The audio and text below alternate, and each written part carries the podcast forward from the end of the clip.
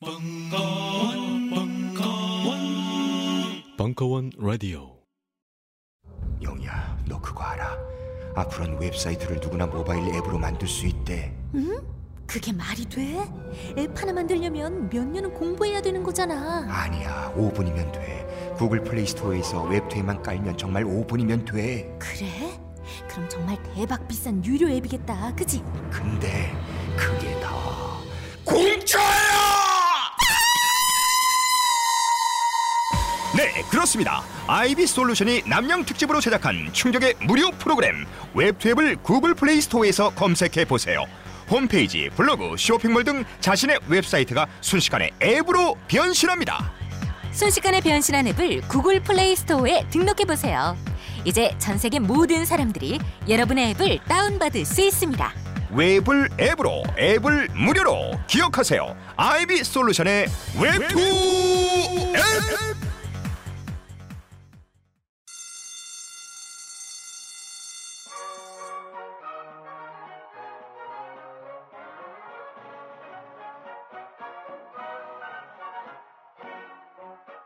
오늘도 힘차게 매일매일 활기찬 당신의 아침을 책임질 손안의 킹스베리. 중세 왕과 귀족들만 먹었다는 아로니아와 함께 발기찬 하루를 시작하십시오. 백 퍼센트 폴란드산 아로니아 열매 농축과즙 평산네이처 아로니아 친. 가사노동과 학업, 직장 스트레스로 지친 가족을 위한 최고의 선물. 한국에서 구라파의 맛과 향을 덤으로 느낄 수 있습니다. 우리 가족의 건강은 아로니아가 챙겨줘요. 백 퍼센트 폴란드산 아로니아 열매 농축과즙 평산네이처 아로니아 진. 보다 자세한 사항은 딴지마켓에서 확인하실 수 있습니다. 안녕하세요. 딴지마켓 조립 피씨 판매 책임자 이경식입니다. 요즘 딴지에 걸려있는 재산이 때문에 나름 유명이 되었는데요. 직접 용산 매장으로 찾아오시는 분들은 먼저 알아봐 주시고 배달을 갈 때에도 제 얼굴 보고 바로 열어주시더라고요. 요즘 저의 가장 큰 고민이 바로 이겁니다. 저도 사실 용산 용팔이었거든요. 파리를 날리다가도 호구손님 하나 잡아서 눈탱이 치는 그 맛, 그 짜릿한 맛에 용팔이 짓을 하는 건데 제가 요즘 그걸 못하고 있습니다. 정말 아주 그냥 돌아버리겠다니까요. 그래서 결심했습니다. 이왕 이렇게 된 거 정말 정직하게 장사하자. 아니, 정확히는 정직하게 장사할 수밖에 없습니다. 다 알아보시는데 말이죠.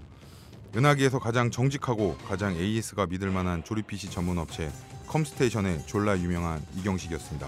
이왕 이렇게 된 거 아예 제 휴대폰도 밝혀버리겠습니다. 공일일 팔구이 오오육팔 전화 주십시오. 제가 직접 받습니다. 감사합니다. 저희 컴스테이션은 조용한 형제들과 함께합니다.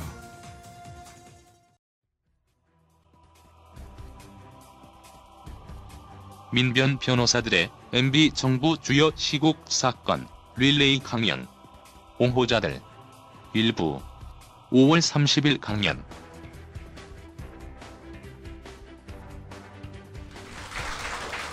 예, 여러분 안녕하세요. 여기 옹호자들과 함께 온 이재정 변호사입니다. 어, 국립출판에서 옹호자들이라는 책을 펴냈는데요. 여러분 뭐 이미 책을 가지고 오신 분들도 있으실 테고요. 또 들으신 분도 있으실 거예요. 뭐 옹호자들, 기본적으로 변호사들이면은 다들 뭐 권리를, 시민들의 권리를 옹호하는 사람들이어야지요. 그럼에도 불구하고 그렇지 못한 모습을 많이 보여왔던 것 같아요. 그래서 특히나 여기 계신 몇몇 변호사님들의 그런 옹호 활동이 더욱 빛나 보이기도 합니다. 계신 분들 소개시켜서 같이 말씀에 엮도록 하겠습니다. 어, 제 오른편에 바로 계신 분은요, 그 김영준 변호사님이십니다. 이 책에서는 정교조 명단 공개 사건 아시죠? 관련해서 재판 진행에 관여하셨고 또 지필도 선수하셨습니다. 아, 예, 이런 자리 썩 익숙치 않아서요. 예, 어, 예, 김영준 변호사입니다. 반갑습니다. 예, 그리고 옹호자 투 되십니다. 여러분 익히 너무 잘 알고 계실 거예요. 뭐 다방면으로 활약이 대단하셔가지고요. 최강욱 변호사님, 너무 무게를 잡고 앉아 계시니까 제가 낯섭니다. 안녕하세요, 최강욱입니다.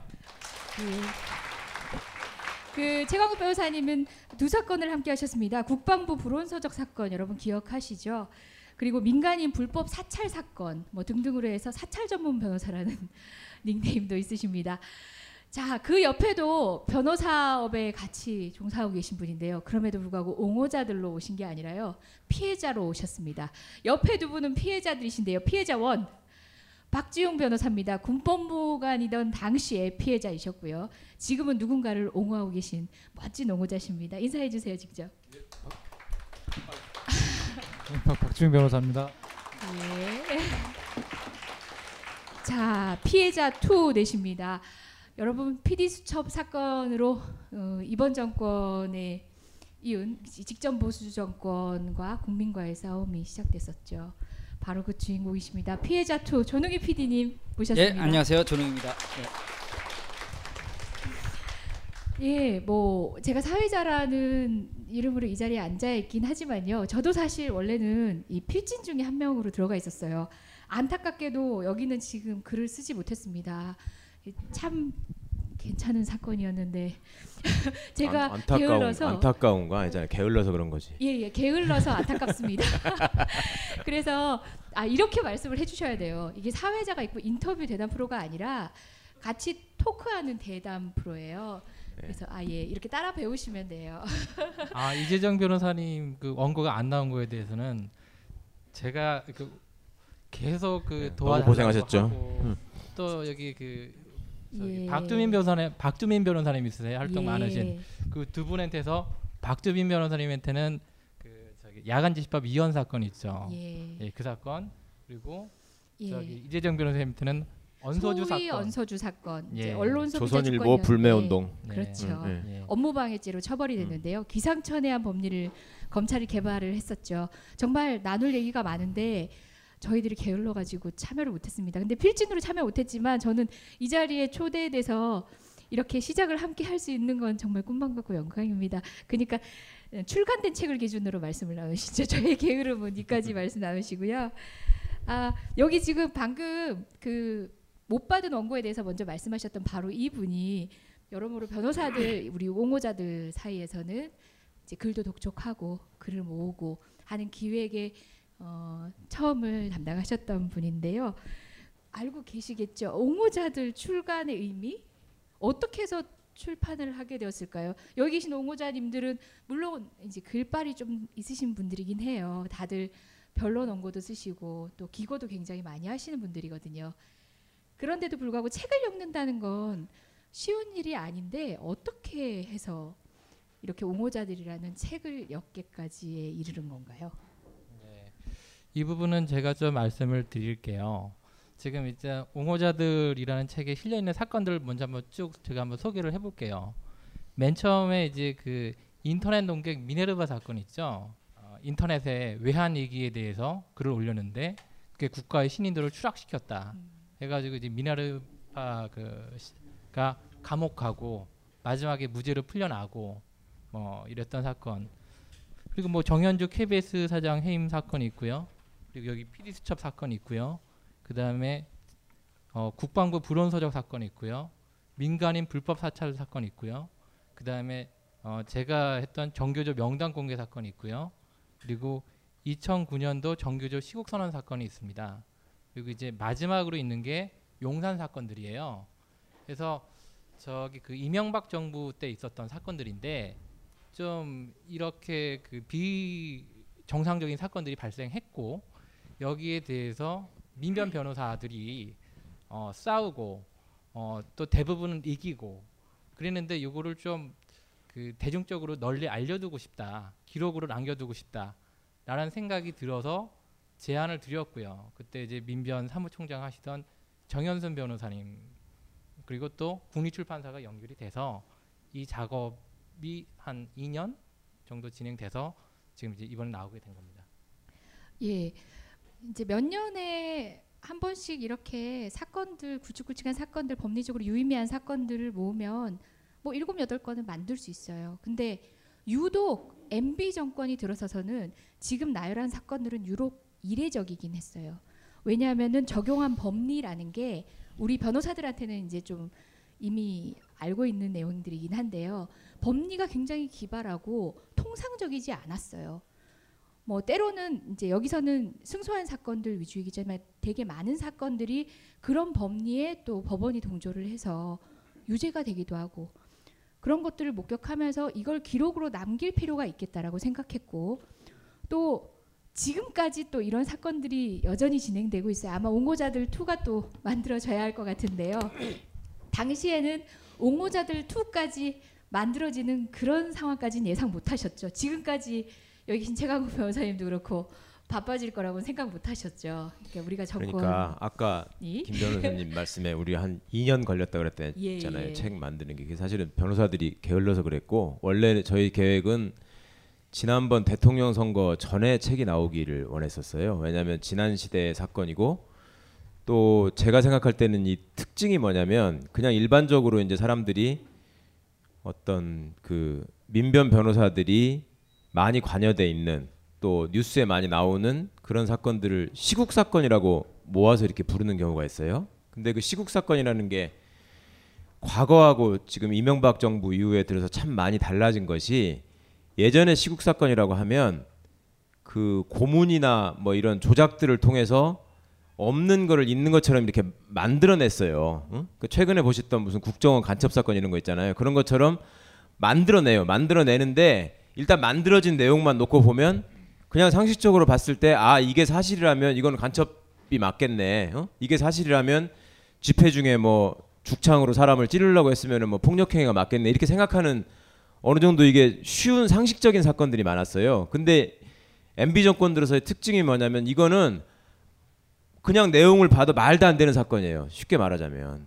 그러니까 그런 사건들을 막 만들어내고 거기에다가 생전 적용하지도 않았던 법을 막 삼십몇 년 만에 꺼내가지고 적용을 하고, 그러면서 우리 변호사들 사이에서도 아니 세상에 저런 걸 가지고 에이 설마 그거 갖고 그렇게 하겠어 그러면 진짜로 한단 말이죠. 그러니까 이제 그런 일들이 설마 이 시대를 지나고 나서도 또 이게 반복되겠냐. 근데 이런 일을 어차피 우리가 역사적 경험으로 겪었으니 이거를 기록으로 남기는 건 의미가 있다. 음. 그 다음에 아까 이제 대부분 우리가 이제 변론을 해서 이긴 사건이라고 그랬는데 저는 졌습니다. 사실상 다 불온소득 사건도 사실상 진 거고, 근데 이제 그런 거는 왜 졌는지, 지게 한 사람은 왜 그랬는지라는 것도 의미가 있다라는 생각을 했던 거지요. 그런데 참 슬프고도 아이러니한 것은 이 책이 이제 요새 나왔잖아요. 사월 달쯤에 시, 처음 출판이 출간이 됐는데 그때까지도 이 책에 남아 있는 내용들이 그 시의성이 있는 거예요. 시의성. 그러니까 지금도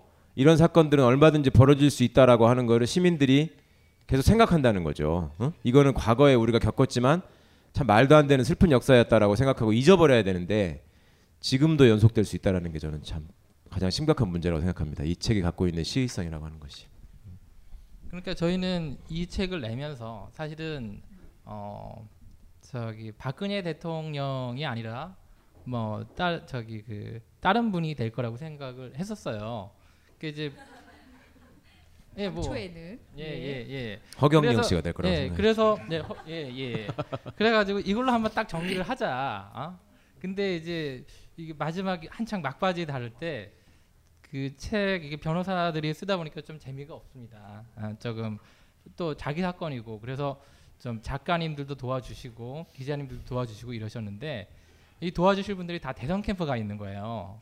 그래가지고 이제 뭐 넘기고, 근데 지금 그 이 책 나오고 나서도 다른 사건들 이 옹호자들 이 부가 지금 계속되고 있죠. 뭐 대표적인 게 국정원 댓글 사건, 그리고 뭐 저기 정교조도 어 저기 뭐야 법외노조 통보 사건이 있었고요.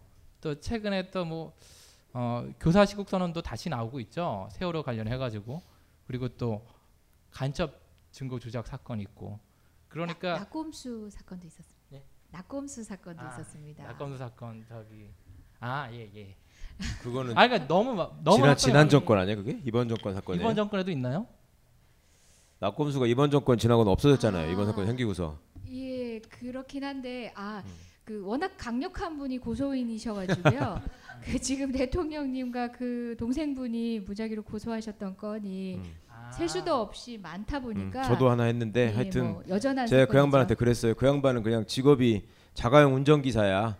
근데 고소인을 보면 대통령, 대통령 동생, 아, 맞습니다. 어, 청와대 비서관, 간접적으로 어, 어, 여당 실세 아. 막 이런 사람들이 어. 지금 어느 분 얘기하시는지 알죠? 예, 그 아마 나는 꼽수다를 들으셨던 분은 아실 것 같은데 이제 그 사건 중에 하나가 그 운전기사를 통해서 비화가 됐던 사건이 있어요. 박태규 씨라는 로비스트로 유명하죠. 그분의 운전기사, 바로 그분의 변호를 또 하고 계시기도 하고요. 그것도 졌어요. 예, 그분 여전히 전화 계속 주고 계십니다. 변호사 바꾸시려는가 봐요. 이렇게 저희가 총 정리를 해서 또 한 번 진짜 옹호자 토론, 그땐 전 필진에서 빠지지 않겠습니다. 저도 부지런해져서 같이 참여를 하고 싶은데요. 아직도 여전합니다. 다른 사건이긴 하지만 결국 동떨어, 동떨어진 사건이 아닌 채로 있고, 또 저기 피해자이셨던 저분은 박지웅 변호사님 그 잘생기셨죠. 그리고 뭐 모든 게 출중하신 분인데 가끔 저렇게 이랬을 때 마이크 선을 밟으면서 이렇게 마당하신다는 이렇게 약간 허당기가 좀 있으신 분이에요. 저분도 이제 같이 동료 변호사가 돼서 이제 옹호자의 길로 나서셨죠. 아, 네. 무르 무르 이제 여러모로 감회가 새로운데. 어, 이제 출중하지는 않지. 예. 생긴 건 멀쩡한데 허리가 부실하고요. 예. 세상에, 저는 아까 여기서 뭐 행사했다고 예전에 얘기한 거를 어디서 이제 기억을 했는지 저한테 전화가 와가지고 오늘 뭐 있다 그러셨잖아요. 그래서 벙커에서 하니까 와 그랬더니 무, 못 알아들어게 무슨 말인지 군대 벙커를 계속 생각하더라고요. 벙, 벙커요? 막 그래서 너 군대물에 아직도 덜 빠졌구나. 벙커원이라고 있잖아요. 그러니까 벙커 유료? 좀 상태가 안 좋습니다 지금. 예, 이렇게 주시고. 이제 얘기를 변호사들끼리 이렇게 하고 있는 와중에 쉬고 계신 분, 저분은 진짜 쉬고 계십니다. 우리 조 피디님 어떻게 지내고 계세요?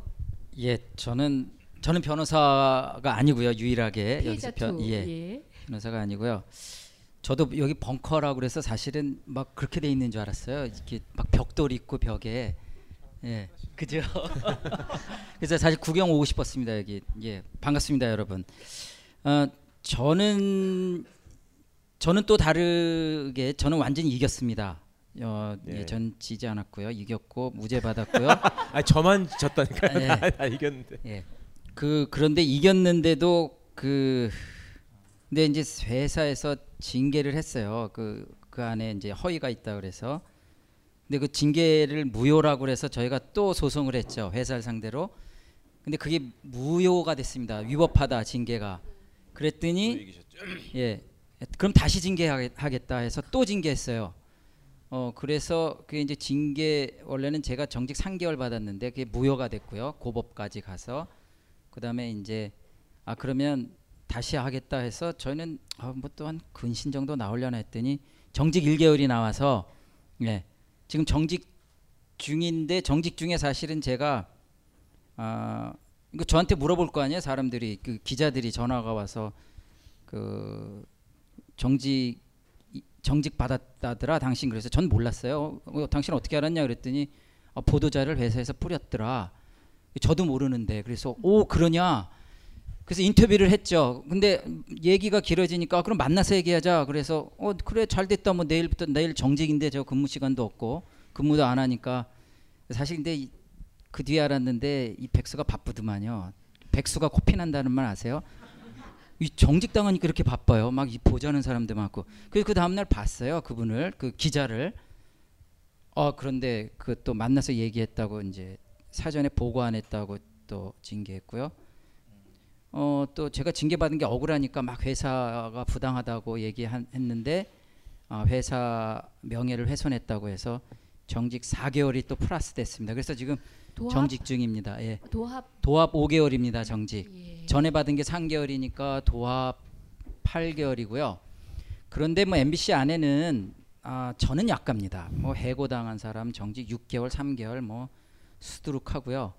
어, 그 파업 이후에 그 이런 뭐 그러니까 이제 저희가 남부지법에 다 이제 억울하다 하고 저희들 가거든요. 그러면 거의 다 한 백육십 명 정도가 다 무효받은, 음, 그 중에 완오브댐입니다 저는. 그래서 지금 정직 중이고요. 지금은 음, 이제 곧 변호사님을 또 뵙고 이것도 또 무효 소송을 해야 되니까 예, 그거 지금 준비 중이고요. 그러면 또 어, 제가 광우병 이천팔 년 사 월 달에 했는데 지금 몇 년째죠? 육 년 됐잖아요. 그럼 이거 무효하면은 또 이게 한 이, 삼 년 가거든요. 아유, 소송 그 정도 하시면은 법조인이십니다. 거의. 아, 그래서 제가 이제 사실 이분들이 여기 이렇게 마, 말씀하시잖아요. 그럼 다 알죠. 저거는 뭐고 저거는 뭐고. 예.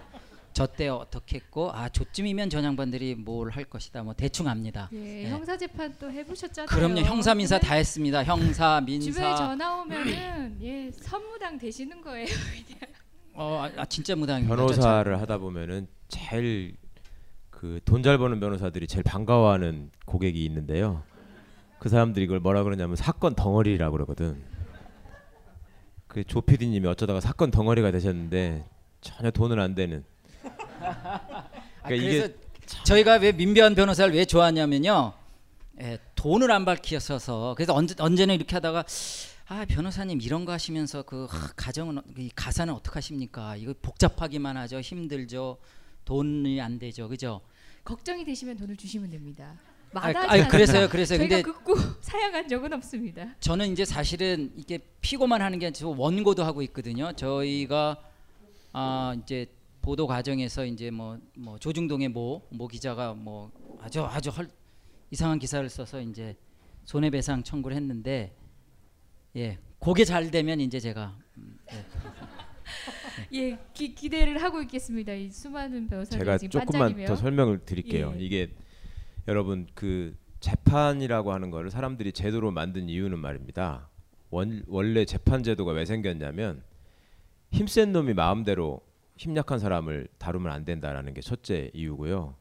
두 번째는 약한 사람들이 억울함을 당했을 때 그거를 혼자서 어디 가서 무공을 길러가지고 무협지에서처럼 복수할 수 없으면은 포기해야 되는데, 그렇게 무공을 혼자 길러가지고 가서 사적으로 복수를 해도 안 되고, 그렇게 억울한 일이 있을 때는 어디 호소할 데가 있어야 된다라고 해서 재판제도가 만들어진 거거든요. 그러니까 이 재판제도의 기능, 본질 이게 무너져버리면 이거는 사회가 아닌 겁니다. 그냥 정글이 되는 거죠. 그런데 지금 방금 조 피디님께서 말씀해 주셨지만 지금 무슨 일이 생기고 있냐면, 아까도 말씀드린 것처럼 애초에 피디수첩에서 광우병 관련 보도를 한 게 허위사실이 있었다라고 해서 문제가 됐었잖아요. 그게 그런 게 아니다.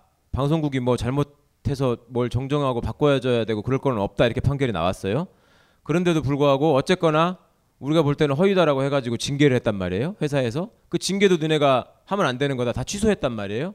법원에서. 그럼 끝나야 될 거 아니에요. 그리고 징계를 받고 정직 기간 중에 계시면 월급이 안 나와요. 그걸 당해 드려야 될 거 아니에요.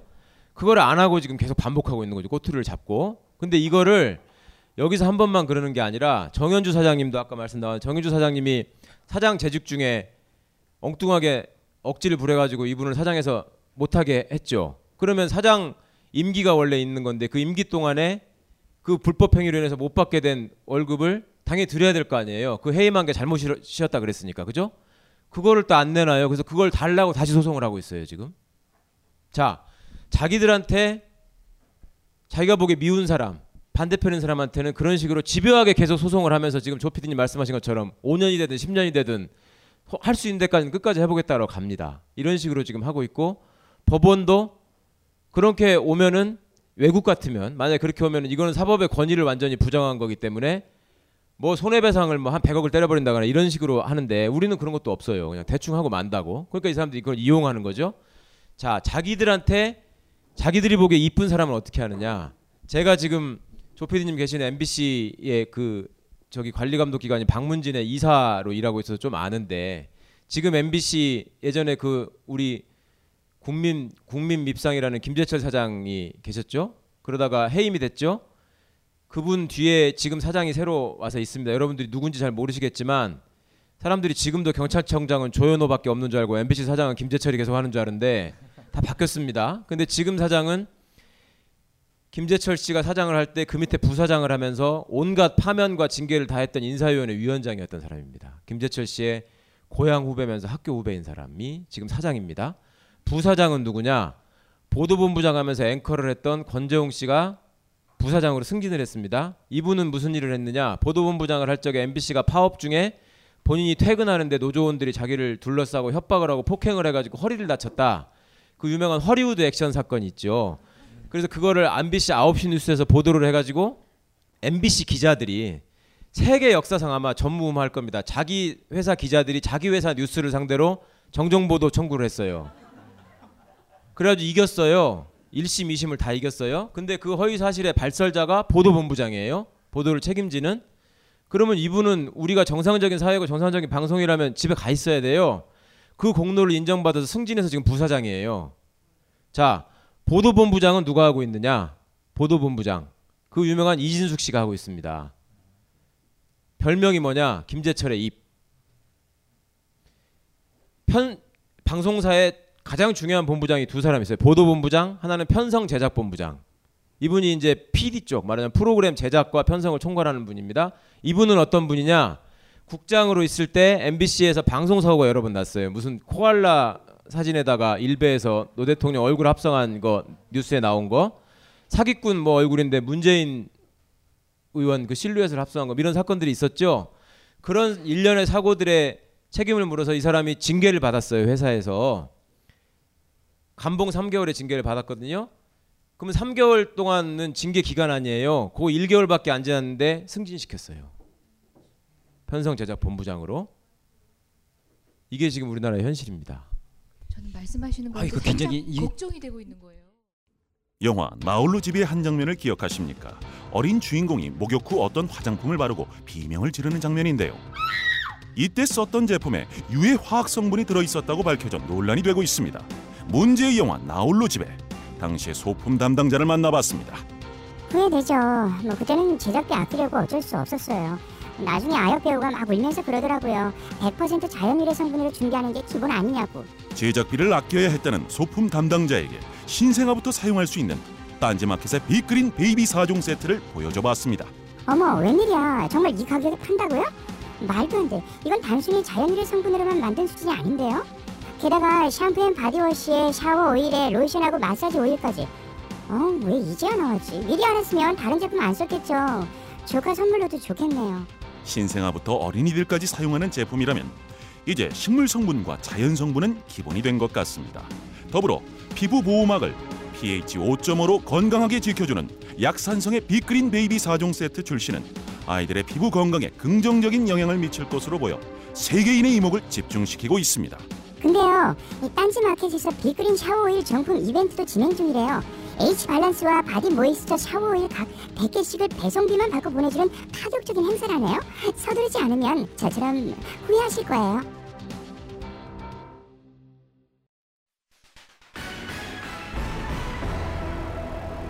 최근 모바일을 통해서 쿠폰을 사거나 사서 선물하는 분들 많이 계시죠? 그런데 환불이 어렵다는 불만이 계속 나오고 있습니다. 왜 그런지 따져보겠습니다.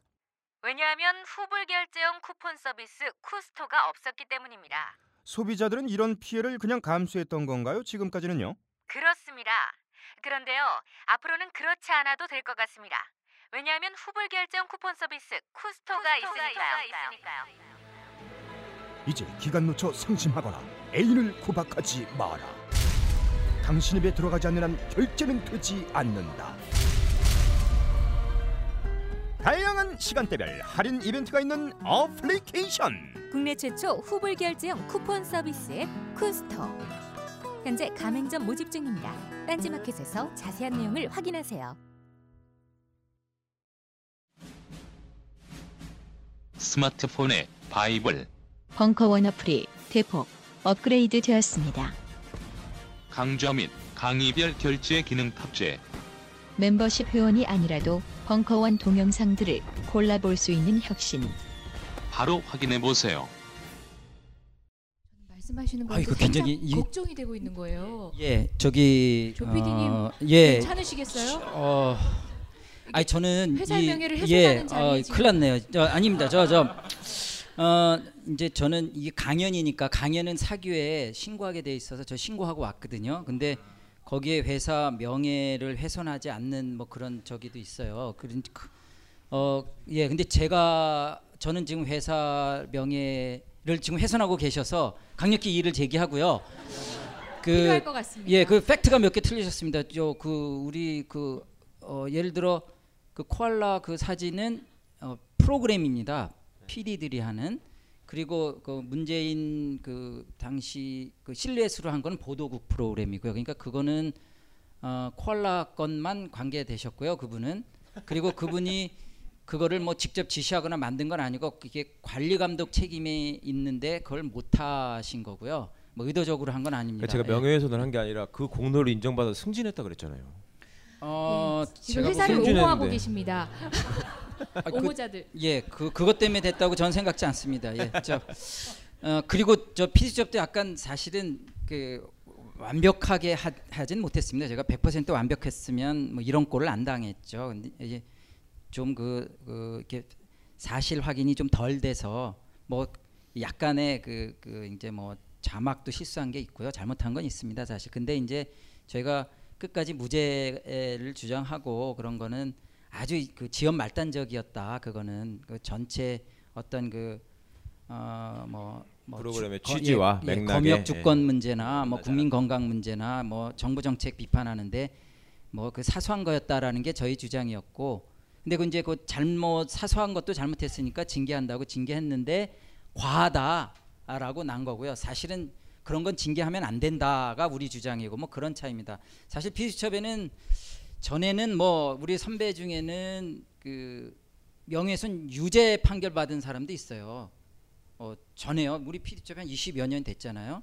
근데 징계한 적이 없거든요.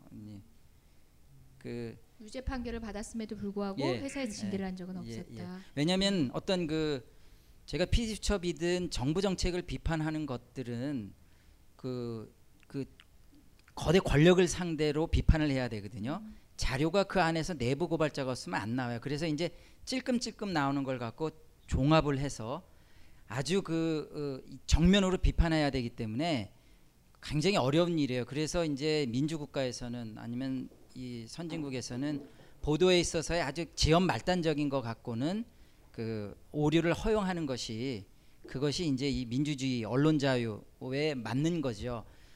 그렇다고 너희들이 완벽하게 백 퍼센트 못한 죄가 있다, 그건 할 수 없어요. 그래서 저희는 그거 잘못하지 않냐 그러면 제 저희 잘못한 건 사실이에요, 그거는요. 근데 어, 그, 그 보도를 위해서 정부 정책을 비판하기 위해서 저희는 뭐 프로그램 나가기 일, 이 분 전까지 일했고 뭐 며칠 밤을 새웠고, 그래서 잘못했다고 니들 처벌 당해야 된다 그러면 할 수 없어요. 그건 우리의 최선을 다해서 했으니까요. 단 그 거대 권력, 우리는 대통령이 직접 관계된 외교 통상 정책을 비판한 거잖아요, 정면으로요. 근데 그 안에서 벌어진 일을 외부에 있는 우리가 알기는 굉장히 힘들어요. 그러니까 지연 말당적으로 조금씩 조금씩 나온 걸 갖고 그 팩트를 찾아서 비판을 해야 되는데 그 와중에 저희가 실수를 한 건 있죠, 사실.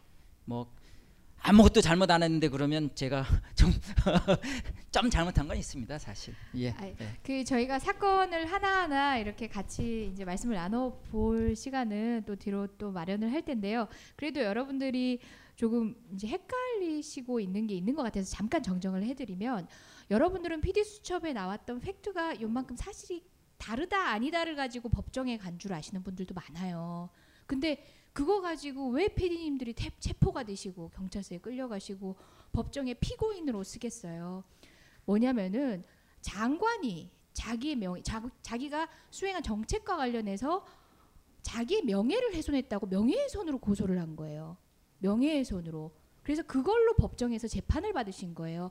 이 프로그램이 팩트가 요만큼이라도 틀렸냐 아니냐를 따지는 재판이 아니라, 그게 악의적으로 장관의 명예를 훼손하기 위해서 피디수첩님, 피디, 피디수첩 외 피디님들께서 장관의 명예를 훼손하기 위해서 고의를 갖고 일부러 그런 허위 사실을 방송으로 내보냈다, 그런지 아닌지를 물으러 간 재판이었기 때문에 그건 정말 말도 안 되는, 이겼다고 얘기하셨지만 이길 만한 재판이었어요. 하지만 지금은 이길 만한 판결을 끌어내는 것도 쉽지 않은 것도, 그 사건은 사실입니다. 당시에 그 사건을 예. 담당했던 부장검사가 이거는 예. 도저히 처벌할 수 있는 일이 아니다라고 얘기를 예. 했죠.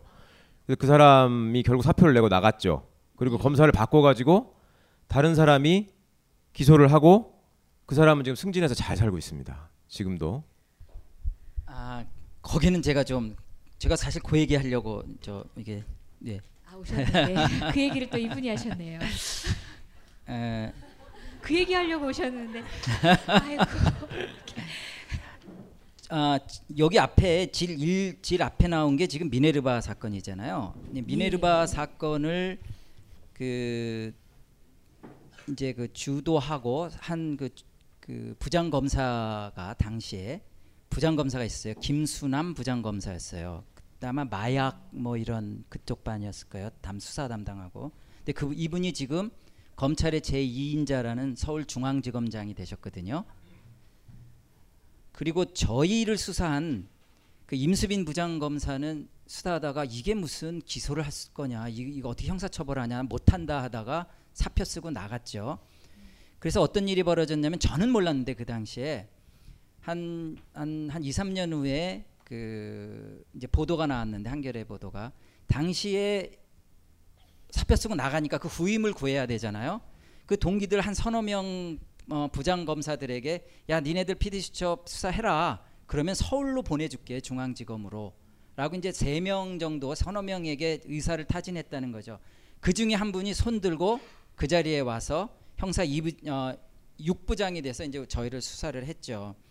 그분은 지금 얼마나 잘 나가고 계시냐면 그 다음에 서울중앙지검 제삼 차장 시, 어, 시, 이천십이 년도였죠. 어, 선거를 대선을 앞두고 그 특수부가 그 밑에 있는 그 삼 차장을 하셨고 저희를 기소할 때 그 차장 검사가 있어요. 부장 위에 그분은 어, 정병두 어, 그때 당시 차장 검사였는데 이분은 대법관 후보에 올랐어요. 여기 있는데 이천십삼 년 일, 어, 십일월 아, 일월 일월 달에 검 검사 출신이 대법관도 될 수 있거든요. 지금 안대희 안대희 씨나 후임으로 그렇게 됐죠. 예. 후임으로 추천했었죠. 예. 그 사람을. 저희가 그날 그 아주 쇼크를 받았죠. 세상에 야 이럴 수가 있구나. 이런 분이 대법관 후보가 되는구나. 그 다음에 그 앞전에 에, 그 최교일이라고 이분도 이제 그 차장 검사가 되고 그 다음에 이제 바뀌었는데. 저희 수사하면서 바뀌었는데 이분은 또 이분도 서울중앙지검장이 되셨고요. 어, 그러니까 지금 여기 저희 사전에 인터뷰 뭐 제목 중에 요새 뭐 심정이 어떠냐, 뭐 그 뒤에 뭐가 달라진 게 있냐 이런 거를 말씀하시는데 저희는 이런 식의 어떤 그, 그 보은 보은 제가 보기에는 이 여기 나오는 사건을 담당한 검사들이 거의 다 그런 식으로 어, 출세를 한다는 거죠. 심지어 사건에서 저도 그러니까 무죄 판결을 받게 되면 형사 재판에서 그, 그 담당 수사 검사한테는 치명적인 흠이 돼요. 그러면 승진이나 앞으로에 있어서는 참담해야 되는 결과물들이거든요. 근데 이렇게 큰 이슈에서 결과가 무죄. 그러니까 자기는 진 거죠. 전패를 당해도 그분들은 승승장구하십니다. 예. 다른 사건 관련해서 좀 말씀드리면. 이게 맨 처음에 모티브가 되었던 게 이제 제가 이른바 삼 대 무죄 사건이라고 이름을 붙였는데 미네르바 저기 피디 수첩이 그 말도 안 되는 일이라는 건 뭐 이해를 하셨을 거고 미네르바도 딱 들으면 말이 안 되는 거잖아요. 뭐냐면 뭐 저기 인터넷에다가 한국에 외화 저기 외, 외환위기 올 수 있다 이런 글을 올렸는데 그게 영향을 미쳐가지고 국가 신인도를 떨어뜨렸다. 그래가지고 뭐 전기통신법이라고 어 수십 년 동안 적용 안 되던 조항을 하나 그게 허위의 통신을 하면 뭐 처벌한다고 해서 예전에 전법원에던 시절에 만들어진 법이에요. 그렇게 해서 그 그것도 뭐 미네르바 사건 나갔을 때도 어떻게 세상에 이런 일이 있을 수 있느냐. 지금 저기 피디수첩 사건도 어 저기 그 지금 이상돈 교수님 있으시죠? 저기 뭐야 어 박근혜 정부 저기에도 좀 공세우시고 뭐 여러 가지 발언 많이 하시는 분인데 그분이 이건 법적 불가능성에 대한 도전이다. 뭐 그런 표현하셨고 그다음에 이제 정현주 사장 사건. 이 사건은 어떤 사건이냐면은 간단하게 얘기를 하면 정현주 사장이 그 케이비에스 방송사 사장으로 있다가 이제 그 케이비에스하고 저 국세청하고 계속 세무 사건이 발생하는 거예요. 근데 이제 어려운 사건인데 이긴 사건도 있고 진 사건도 있어요. 그래서 법원에서 저기 그 내가 이런 안이 합리적이라고 생각되니까 이거에 응해라라고 했어요. 그래가지고 검토 결과 응했단 말이죠. 그랬더니 이게 저기 그 회사에 어, 손해를 끼친 회사에 배임이다. 손해를 끼친 배임죄다라고 해가지고 그 법조인들이 딱 듣는 순간 말도 안 된다. 어 저기 라는데 그게 실제로 이루어지고요. 현실화. 그러니까 판사가 세금 이 정도 내고 합의하시죠라고 먼저 안을 낸 거거든요. 그걸 받아들였단 말입니다. 그러면 둘이 공범이죠. 그죠? 네, 판사랑 사장을 공범이라고 생각하는 거죠. 그렇게 돼야 논리적으로. 네. 그래야지 맞는 겁니다. 이게 원래. 예. 제가 그러니까 그거 가지고 우스갯소리가 한 두 개 있어요. 뭐냐면은 그 공소장을 그 어, 저기 민변의 변호사님이 보셨어요. 지금 저희가 어, 이 저기 그러니까 검사, 검사들이 수사해서 이걸 재판해 주세요 하고 법원에 갖다 내는 걸 공소장이라고 하거든요. 네네. 처음에 이제 재판 들어가면서 공소장을 봤더니 네 저기 그렇게 그 뭐야, 법원의 조정에 응 저기 응해가지고 어 국세청에 이익을 준 거죠. 어? 음, 그러니까 이득을 본 사람은 국가야. 예, 국가에 이득을 줬다 하니까 어 이거 저기 검사인 내가 봐도 너무 이상하다. 어? 음. 뭐 그런 얘기하고. 또 저기 이 원고 쓰신 변호사님이 한명옥 변호사님인데 그 다른 기업 사건 하다가 전화가 걸려왔대요. 뭐냐면 그 회사 사장님인데 역시 그 법원에서 재판이 걸려 있는데 그 법원 판사의 조정에 응하면 배임죄로 처벌될 수 있는 거 아니냐. 음, 조심해야 된다. 이건 무슨 얘기가 아니라 저도 많은 실제로. 다른 사건에서 그걸 문의해 왔었어요. 그러니까 법리가 바뀌어야 되는 지경에 이르는. 그러니까 얼마나 말이 안 되는 생각을 해보세요. 케이비에스의 주인이 국가예요, 그죠? 근데 케이비에스 사장이 법원의 권고에 의해서 합의를 해줬기 때문에 케이비에스의 주인인 국가가 손해를 봤다. 케이비에스도 손해를 보고. 이 주머니 나와서 이 주머니를 넣은 거다. 근데 손해다. 그러니까 법조인들은 다 알고 있었어요. 예. 이게 말이 안 되는 사건이고 과연 이걸 기소할 수 있느냐. 근데 실제 기소가 됐고요. 결국 다 무죄 나왔습니다. 무죄 나오고 이겼지만 이미 이 년 삼 년 흘렀고 그 사이에 이미 쫓겨났고 어? 그리고 뭐 저기 정 뭐 정부에서는 어 원하는 목적을 얻었고 그러니까 사실은 얘기하신 것처럼 무죄 판결 나왔는데도 졌는데도 오히려 다 승진하시는 그분들은 음. 자신의 역할을 다 하신 거죠. 예. 아니 그, 그, 그, 그게 제가요. 음, 그 지금 생각이 나는데 여기 일지를 보니까 그 무죄 선고가 사월 이십일 났잖아요. 이천구 년. 예. 저희가 아, 제가 검찰에 이제 체포돼서 가서 사월 삼십일에 사월 이십구일날 제가 나왔거든요. 이십칠일날 이틀 동안 유치장에서 자고요. 근데 정현주 사건이 무죄 난 거 알고 들어갔어요. 그래서 저 신문하는 동안에 이제 그 검사한테 따졌죠. 민으로 봐도 그렇고 정현주 사, 사장 사건도 그렇고 다 무죄 받았는데 내가 무죄 받으면 니들 어떻게 이거 똑같은 거 아니냐. 니들 일단 기소해 놓고 이거 누가 책임질래 니들. 그러니까 아무 말도 없었죠. 저는 미네르바 사건과 정현주 사장 사건을 보고 있었어요. 그러다가 어, 결정적으로 제가 이, 이, 뭐 이런 변호사님들 자리라서 나왔는데요. 어, 저희가 이제 한 달 동안 농성을 하다가 그 피디 수첩을 한 김보슬 피디가 먼저 어, 회사 밖으로 농성을 풀고 나갈 수밖에 없었어요. 왜 그러냐면 이 책에도 있지만 결혼식이 앞, 사월 달에 있었거든요. 사월 십구일인가가 결혼식이었어요. 근데 회사에서 농성을 하고 있는데 결혼식 날짜는 다가오죠. 어, 굉장히 괴로웠죠.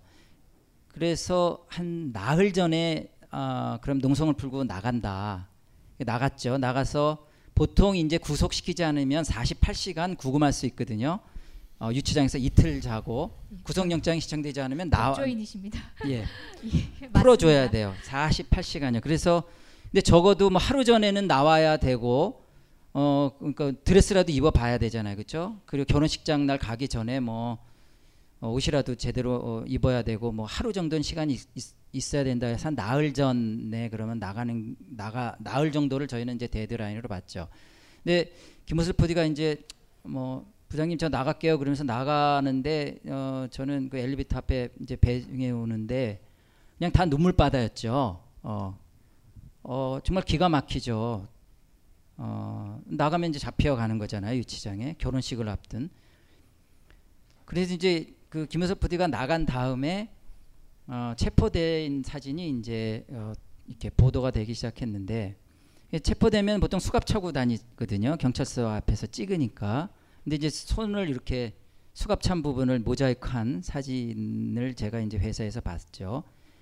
그때 제가 아주 정말 화가 났어요. 아 정말 그런데 화가 그 화가 나고 이 분통 억울하고 분통하고 뭐 요새도 좀 비슷하죠. 뭐 그런 심정 여러 번 많이 겪고 있는데 한 달 동안 이걸 어떻게 풀 수, 풀어야 되나 하다가 그때 딱 떠오른 게 있었어요. 아, 김보슬의 이, 이 수갑찬 사진은 영원히 인터넷에 나올 거고 갈 거다. 그런데 이 가해자는 누구냐? 없어요, 가해자가. 그냥 검찰이에요. 그냥 검찰이에요. 검찰이 체포한 거예요. 아, 이러면 안 되겠다. 이 우리 수사한 검사들 실명을 내가 반드시 밝히겠다.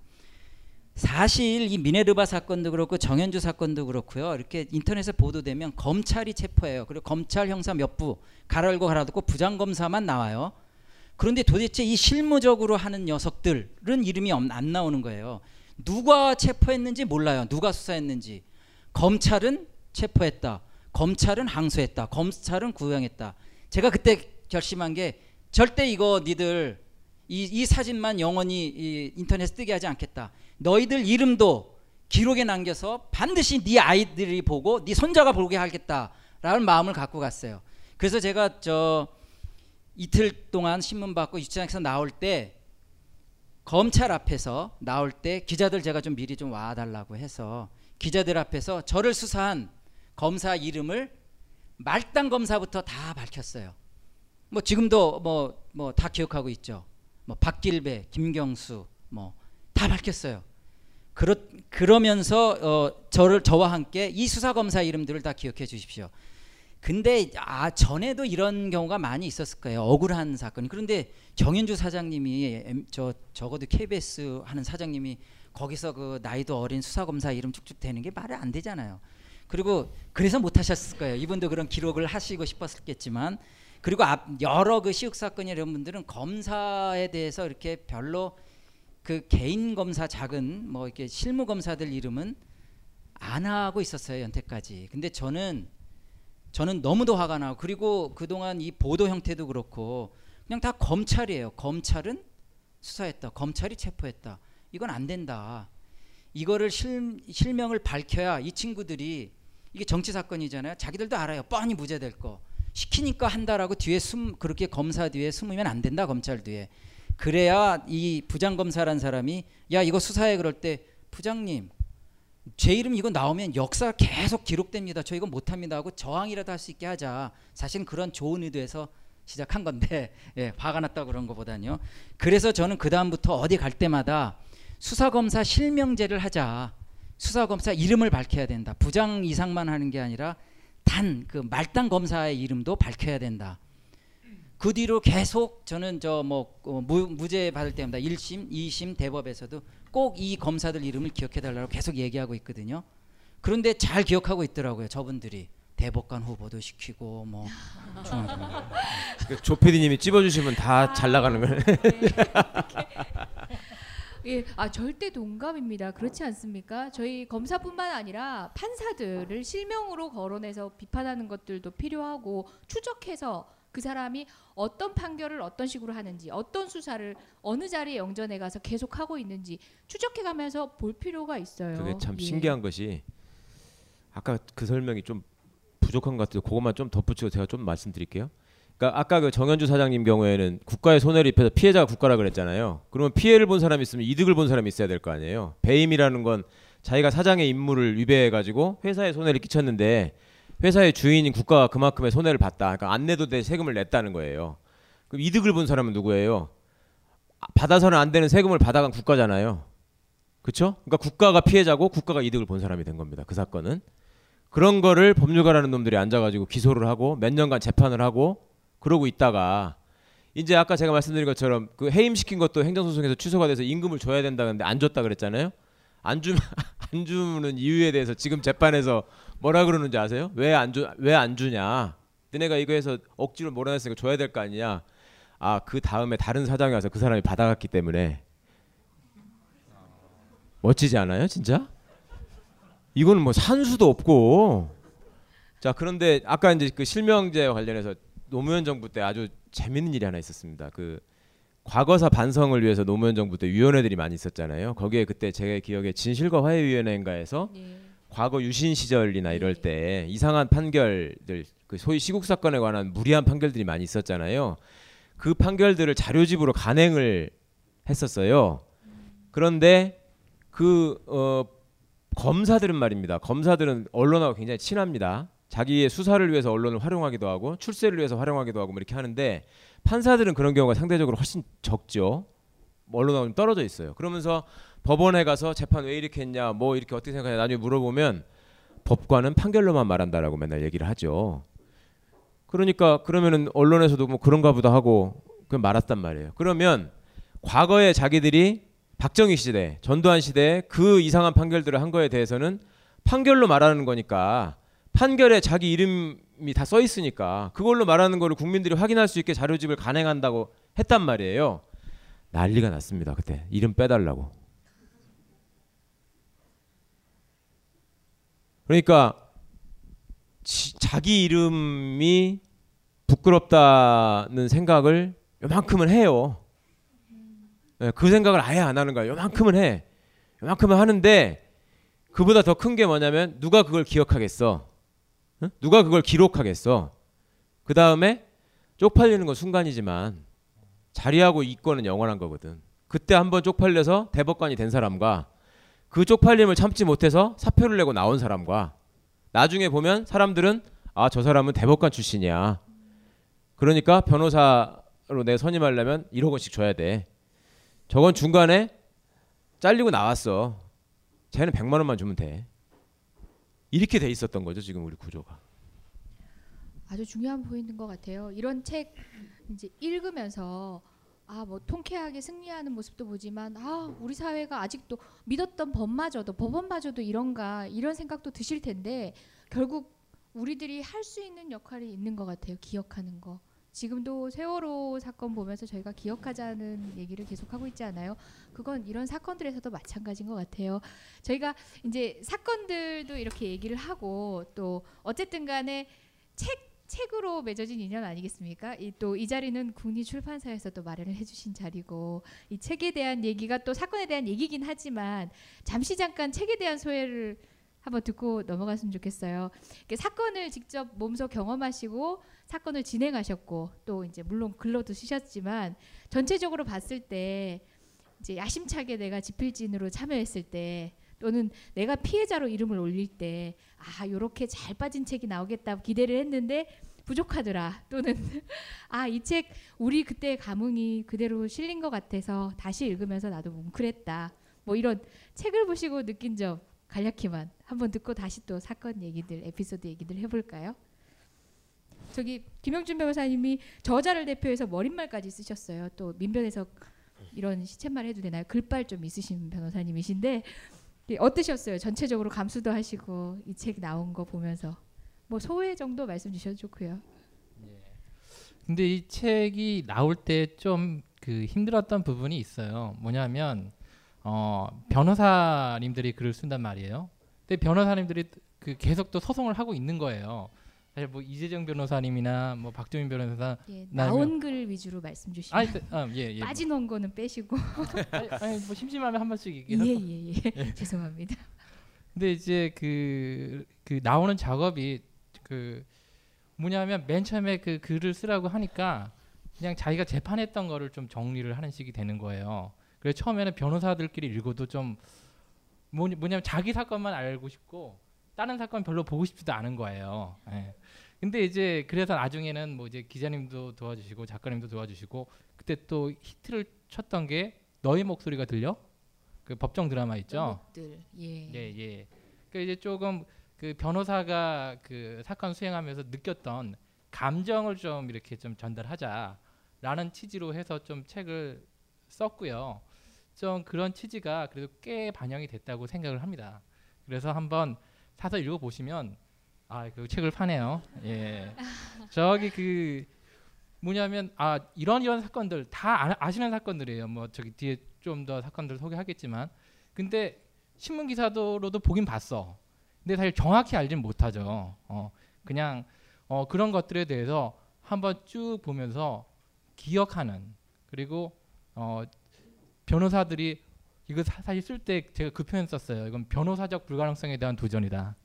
왜냐하면 변호사들이 글 재미없게 쓰지 사건 하지. 근데 여하간 나와서 그렇게 좀 재밌게 쓰려고 노력을 했으니까요. 한번 좀 읽어주십시오.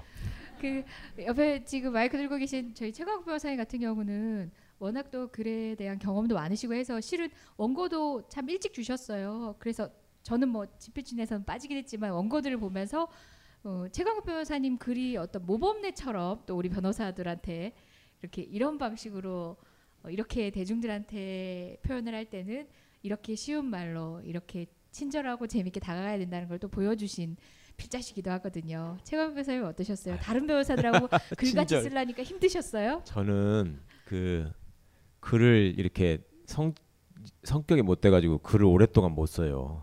그러니까 혼자서 뭐를 이렇게 생각을 하다가 뭘 쓰고 싶다 하는 생각이 들 때가 있거든요. 그러면은 잠깐 이렇게 혼자서 생각을 해보다가 먹은 거 토해내는 놈처럼 막 이렇게 쓰고 치우거든요. 다시 뭐 퇴고라고 하는 말 옛날에 배웠는데 그런 것도 잘 안 하고 그러는데, 하여튼 저는 이 책을 준비하는 과정에서 사실 되게 불만이었어요. 그 이 글을 쓰는 게 너무 괴로웠어요. 그러니까 글 쓰기가 어려워서 그런 게 아니라 이걸 다시 생각해낸다는 게 너무 싫었어요. 그러니까 지금도 사실은 여러분들이 보시기에는 이게 옛날 사건이고 다 지나간 일들을 변호사들이 무슨 다시 기록한다고 저희가 말씀을 드렸지만 저는 아직도 다 진행 중인 사건이에요. 지금도 재판이 다 끝나지 않았습니다. 지금도 대법원에 가 있고 뭐 김종익 선생 같은 경우도 손해배상 지금 제대로 절대 받지도 못하고 이제 항소심 이제 시작했고 뭐 이런 식인데, 그거를 하면서 재판 기록을 다시 보고 법정에 가는 것도 너무 싫거든요. 그 사람들의 그 눈빛, 거기 나와서 쓰는 억지, 이런 거를 견디기가 너무 힘들었어요. 근데 그거를 다시 떠올리면서 피해자가 겪었던 일들을 다시 적어서 어떻게든지 좀 알, 아시게 해야 되겠다라고 하는 일이 너무 힘들었어요. 그런데 그럼에도 불구하고 꼭 해야 된다고 생각한 이유가 있었어요. 그런 게 있습니다. 제가 어디 가서 대중 강연 같은 걸 하게 되면 어떤 사람들이 어떤 직업을 갖고 있잖아요. 그러면 그 직업에 대해서 사람들이 느끼는 고정관념이 있어요. 그렇죠? 경찰, 그러면 경찰이 아무리 친절하고 좋은 일을 많이 하는 경찰이 있어도 사람들이 그냥 떠올리는 경찰은 투캅스에 나오는 박중훈 초창기의 경찰을 생각해요. 길거리 가다가 사과 파는 분 있으면 사과 하나 주워 먹고, 네? 가게에서 뭐 있으면 돈 뜯어내고, 이런 거를 생각한단 말이에요. 지금도 경찰들이 그거에 대해서 너무 불만이 많아요. 왜 아직도 쌍팔년도 얘기를 하느냐 막 이러는데, 그거는 본인들이 그걸 화를 낼 게 아니라 그렇지 않게 일을 하면 되는 거예요. 그래서 보는 사람들이 야, 경찰이 이제는 사과를 훔쳐먹는 게 아니라 사과를 닦아주는 경찰이 됐다라고 얘기가 나올 때 비로소 그거는 경찰이 제대로 된 모습으로 가는 거라고 저는 생각하거든요. 저희가 법률가들도 그 그런 고정관념이 있어요. 여러분들 보시면 드라마를 보시잖아요. 그러면 우리 드라마 중에서 우리 드라마가 제가 보기에는 미드나 소위 영드에 비해서 많이 떨어지는 게 디테일이에요. 피디님 계시는데 제가 건방진 얘기하는데 그 영화나 드라마를 보면요, 외국에서 뭐 예를 들면 수술 장면이나 법정을 묘사하는 걸 보면은 전문가들이 봐도 야, 이거 진짜 똑같다 이렇게 하, 한단 말이에요. 근데 우리는 보면은 야, 저런 거 없어, 저런 게 어딨어. 이게 저는 너목들도 도저히 저는 부끄러워서 못 보겠더라고. 그 다음에 칠 번 방의 선물, 그거는 있을 수가 없는 일이에요. 근데 그게 이제 감동을 주는 영화가 되고 그러잖아요. 근데 거기서 보면 말입니다, 검사라는 존재가 어떻게 묘사되는지 한번 생각해보세요. 여러분 되게 여기다가 반짝거리는 뭐를 바르고, 안경은 무태나 금태 안경을 써요. 그리고 얘 방에는 항상 사슴뿔 같은 거 하나 걸려있고, 그 다음에 이 방 벽은 유리로 돼 있습니다. 그래가지고 거기 이제 계장이나 수사관으로 나오는 분들은 되게 잠바를 입은 중년의 아저씨가 아유 검사님 뭐 이렇게 하고 나오고, 이 검사는 젊은 놈이 돌아다니면서 말도 되게 건방지게 하고 일도 잘 안 해요. 주로 나가서 외제차 타고 여자랑 데이트하는 게 일이야. 그 검찰에 있는 애들은 그게 되게 불만입니다. 검사를 왜 저렇게 묘사하느냐. 사람들이 그렇게 받아들이기 때문에 그러는 거거든. 자, 변호사는 어떻게 묘사하느냐. 변호사가 되게 많이 등장하는 경우는 재벌들이 돌아가실 때 그 옆에서 가방 들고 나이 든 변호사가 이렇게 옆에 서 있다가 나중에 아들이나 무슨 부인 첩 찾아다니면서 회장님께서 유언장을 남기셨습니다. 요걸로 많이 나오거든. 그게 일반적으로 나오는 변호사인데, 그러면 변호사 중에 민변 변호사는 어떻게 나오느냐. 되게 보면은 막 서류가 엄청나게 쌓여있는 방에, 로펌 변호사들은 막 번쩍거리는 방에 쫙 저기 양복도 멋진 거 입고 그 검사 못지않게 번쩍거리면서 맨날 여자랑 놀고 이러는 애들만 나오는데, 민변 변호사들은 그런 데에다가 저처럼 넥타이도 안 매고 머리는 이렇게 돼가지고 잠도 꼭 지 소파에서 이렇게 자빠져 자고 있다가 짜장면 짜장면 어 짜장면 시켜서 막 먹다가 여기 묻히고 이렇게 자고 있으면은 사람들이 와가지고 막 깨우죠. 변호사님 막 그럼 하, 이러면서 와가지고 이제 얘는 변론은 안 하고 어디 돌아가서 싸움박질이나 하는 걸로 맨날 나오고 그러는데 그렇지 않습니다. 그래서 이 민변 변호사들도 굉장히 많이 고민을 하고 그 사건의 당사자가 될 수는 없지만 그 아픔에 같이 공감하고 노력한다. 그리고 뭔가 그 사건의 역사적 의미를 찾기 위해서 그 안에서 몸부림치는 사람들이다 라는 말씀을 꼭 드리고 싶었고, 또 하나 또 꼭 기억해 주십사 말씀드리고 싶은 거는 변호사를 수식하는 단어 중에 절대 써서는 안 되는, 제일 말도 안 되는 단어가 두 가지가 있다고 저는 생각합니다. 하나는 국제 변호사라는 말, 하나는 인권 변호사라는 말입니다. 국제 변호사라는 말은 얼핏 들으면은 얘는 무슨 지구상의 어느 법정에나 가가지고 라이선스가 있어가지고 돌아다니면서 다 재판을 할 수 있는 변호사로 아는데 그렇지 않습니다. 그냥 국제 변호사는 대개의 경우에 미국에서 변호사 라이선스를 딴 사람을 국제 변호사라고 호칭하는 경우가 있는데 그건 아주 잘못된 말이죠. 국제는 인터내셔널인데 소위 우리가 말하는 미국 변호사들은 정식으로 말하면 미국 변호사도 아니고 주 변호사들입니다. 캘리포니아주 변호사, 워싱턴 디씨의 변호사, 이런 거를 국제 변호사라고 키워놨으니 인권 변호사, 변호사법 제일 조를 보면 변호사의 사명은 사회정의와 인권 옹호에 있습니다. 그러니까 모든 변호사는 다 인권 변호사여야 되는 거예요, 원래. 그런데 그렇지가 않으니까 인권 변호사가 마치 별달리 뭐 특별히 서류 이렇게 지저분하게 쌓아놓고 양복 더러운 거 입는 애들만 인권 변호사인 것처럼 그렇게 돼 있단 말입니다. 세상에는 이권 변호사가 원칙이 아니라 원래 인권 변호사가 맞는 것이고, 인권이라는 말로 굳이 수식하지 않아도 변호사는 당연히 그런 일을 해야 되는 것이다. 그리고 그런 일을 하는 사람들이 모여서 이런 기록도 남기고, 이거를 무슨 뭐 저희가 잘했다고 잘났다고 나대기 위한 것이 아니라 이런 고민들을, 그리고 이런 사건들이 당신도 언젠가는 당사자가 돼서 똑같은 일을 당합니다. 아까 제가 말씀드린 것처럼 억지로 지금 엮어서 고문을 해가지고 조작을 하는 세상이 된 게 아니라 말도 안 되는 억지를 부려가지고 맞는 것처럼 하는 지금 세상이 됐기 때문에 이 야만의 시대에 대해서 경각심을 가져주시면 좋겠다, 그런 생각을 했습니다. 심리계의 오야붕 황상민의 집단상담소 더블유피아이 워크샵 칠월 일정이 드디어 오픈되었습니다. 내가 생각하는 나의 유형과 실제 나의 유형이 과연 일치하는지 직접 와서 확인하세요. 자세한 사항은 공지를 확인하세요. 이번 워크숍도 무료 방청 가능하십니다. 각종 사회비리와 거짓말에 처절한 똥침을 날려온 딴지일보가 마켓을 열었습니다. 기자들이 검증해 믿을 수 있는 상품들을 은하계 최저가로 판매하여 명랑한 소비문화 창달에 이바지할 딴지마켓. 이제 신뢰를 쇼핑하세요. 주소는 마켓 점 딴지 점 컴.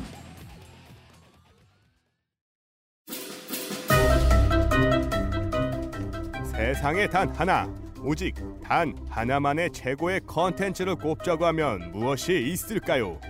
모든 인간이 모일 수 있는 자리에서 쭈구리 쭈구리 쭈구리 쭈구리가 되지 않는 최고의 컨텐츠를 꼽자고 하면 무엇이 있을까요? 주인공이 될 수 있는 궁계 일학의 컨텐츠! 그 모든 것이 존재하는 단 하나의 컨텐츠! 벙커원 멤버십! 다채롭고 무궁무진한 강의들을 마음껏 들을 수 있는 기회! 지금 당장 확인하세요! 벙커원 멤버십 일 주년 도래! 갱신시 처음 가격 그대로! 만료일 확인하여 너도 나도 자산 증진. 좋겠다, 그런 생각을 했습니다. 예, 그 한 번도 마이크를 잡고 말씀을 안 하신 분이 있으세요. 피해자에서 옹호자로 돌아오신 분이죠. 허당 박지웅 선생님. 예, 바로 옆에 또 의뢰인이시고 이제 변호사 그런 관계시거든요. 두 분의 관계는 가불 관계신데요. 이제는 동료 변호사로 돌아오셨어요. 어, 결국은 어쨌든 파면 소송 자체에서는 이기긴 했지만 정말 이분이 또 겪으신 고초도 만만치 않아요. 이기긴 했지만 이분이 잃어야 했던 것도 참 많거든요. 정말 어떻게 보면 우리 사회 일반적 기준에서는 정말 잘 나가던 남자였어요. 연수원 성적도 우수하게 졸업하고 정말 앞으로는 장밋빛 미래만 보장된 친구였거든요. 여자도 많았고. 그렇죠. 근데 여자는 뭐 비슷한 것 같아요. 요새도 뭐 인기는 많고. 조만간 근데 한 여자에게 정착하셔야 돼서 그게 어, 안타까운. 해봐야 하는 거지 그것도. 예.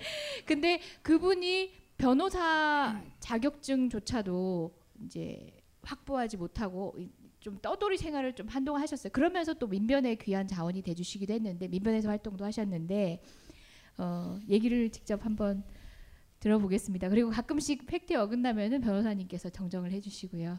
네, 알겠습니다. 네, 박지웅 변호사입니다. 예, 저 그 이 사건 일단 뭐 책에 대해서 좀 소감을 말씀을 좀 드리면, 이게 진짜 뭐 이렇게 문자로 뭐 활자로 이렇게 써 있지만은 사실은 진짜 많은 사람들의 아픔이 담겨 있는 거라고 생각을 합니다. 이천팔 년도부터 이제 이천십삼 년도까지 쭉 기록을 보니까 야, 어떻게 이렇게 이런 세월을 거쳐 왔을까, 좀 이런 생각이 들고요.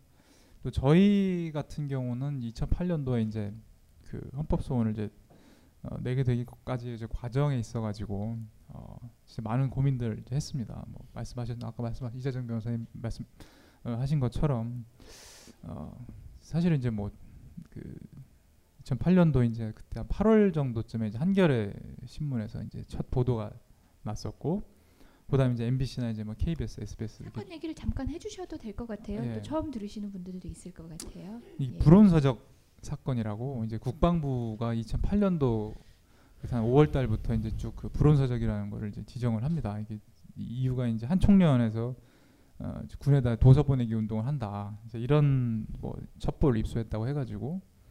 어, 그래가지고 이제 처음에는 마흔 마흔네 권이었던가요? 불온서적으로 지적이 예. 되면 결국 군에 반입이 안 되는 예, 그런 거죠. 그래가지고 뭐 스물 예. 결국은 이제 스물세 권으로 이제 지정되기까지 과정이 있는데 어, 너무나 사실 좀 어이가 없었던 게 막 내용, 그러니까 책을 보니까 이제 뭐 장하준 교수라고 여러분들 아시죠? 그 베스트셀러였던 뭐 나쁜 사마리아인들, 그다음에 뭐 항상 이렇게 착한 사마리아인들이라고 착각하시는 분들이 있는데 그 나쁜 사마리아인들이고.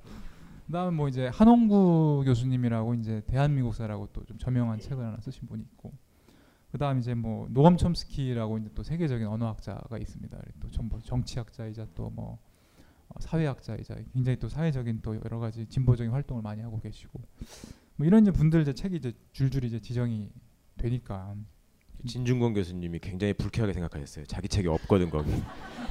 아 그때 그때 지정이 된 책들이 한 권도 없었어요. 지정이 된 책들이 베스트셀러가 어, 나중에 베스트셀러도 예, 되고 예, 특별전도 하고 그랬죠. 불온서적 예, 특별전. 만도 하지요. 네. 예.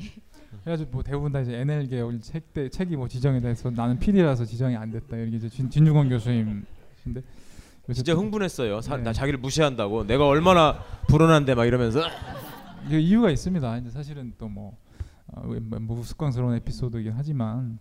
그 책으로 지정이 되고 나서 전후로 해가지고 막 책이 막 몇 배씩 팔렸어요. 막 어 절판된 책을 다시 찍어내고 막 그랬었어요. 예, 나쁜 사마리아인들 같은 경우는 한 열 배 이상 팔았다고 뭐 얘기를 들었고, 한홍구 교수님 책 같은 경우도 이제 한 세 배 이상 팔아가지고 뭐 어 평화박물관 사업을 하시는데 그거 좀 사업을 추진하는데 많이 도움이 됐다.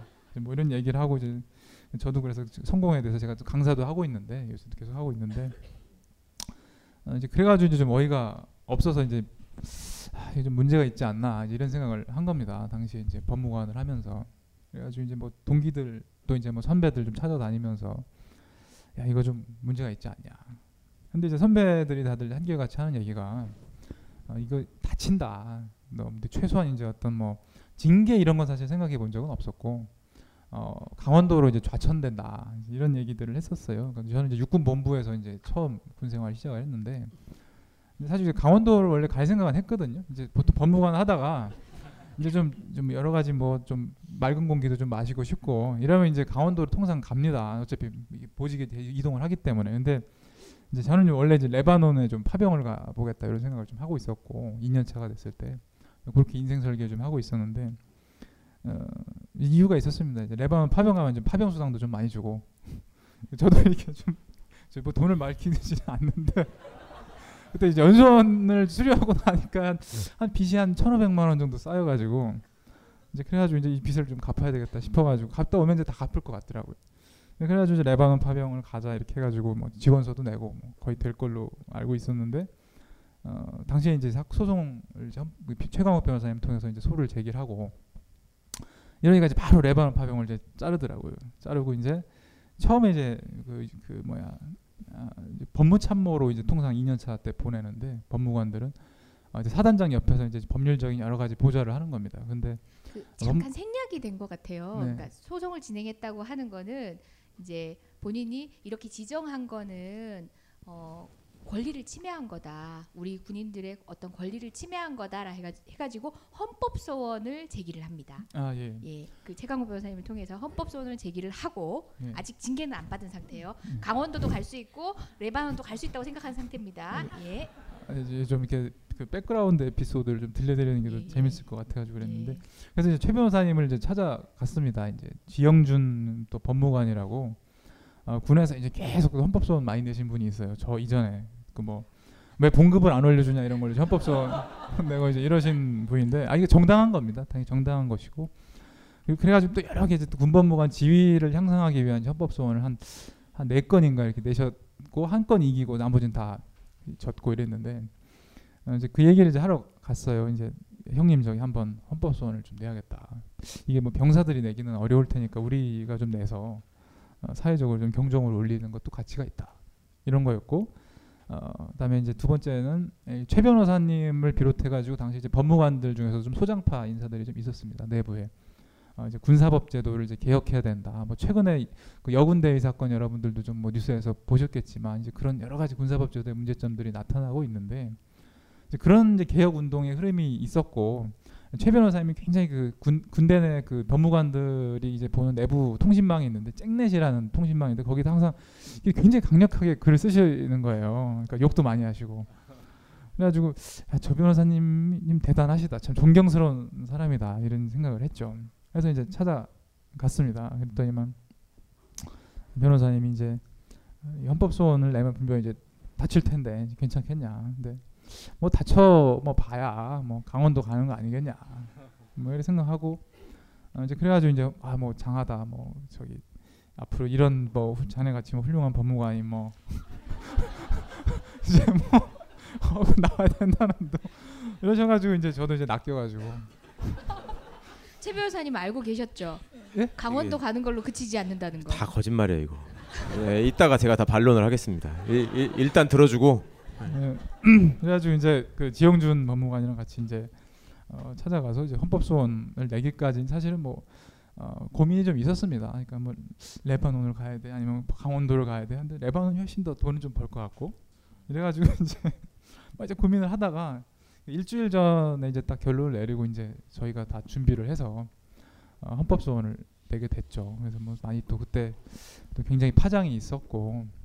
어 그 다음부터 이제 뭐 징계를 하니 많이 이제 이렇게 되고 어, 육군 본부에서 이제 징계 심의위원회가 꾸려져가지고 막 한 그때 한 열네 시간씩 막 조사하고 이랬습니다. 이제 조사를 또 하던 입장에서 조사를 또 받는 입장이 되고 이러다 보니까 아, 이 조사를 받는 게 이런 거구나. 그래서 아, 인권 보호를 해야겠다. 진짜 이런 생각이 많이 들더라고요. 그래서 그런 생각을 했었고 어, 이제 그리고 나서 이제 한 다섯 달 정도 있다가 어 이제 계속 이제 막 불러가지고 이제 조지는 겁니다. 이제 육군 법무실장이 이제 뭐 얘기해도 되겠죠. 뭐 고석 씨라고 이제 있는데 어 이제 저희가 이제 고석이라고 해가지고 하이스톤 장군이라고 맨날 이제 애칭을 붙여줬는데 어 그 사람이 이제 아주 굉장히 나쁜 짓을 좀 많이 했던 사람입니다. 군내에서 막 이전에 병역 비리 사건 때도 막 보면 수사 기록을 막 파기하고 이런 사람이기도 하고 또 그 다음에 이제 뭐 하여튼 안, 안 좋은 짓은 그 사람을 그 사람의 손을 안 거쳐간 게 없었거든요. 그래가지고 이제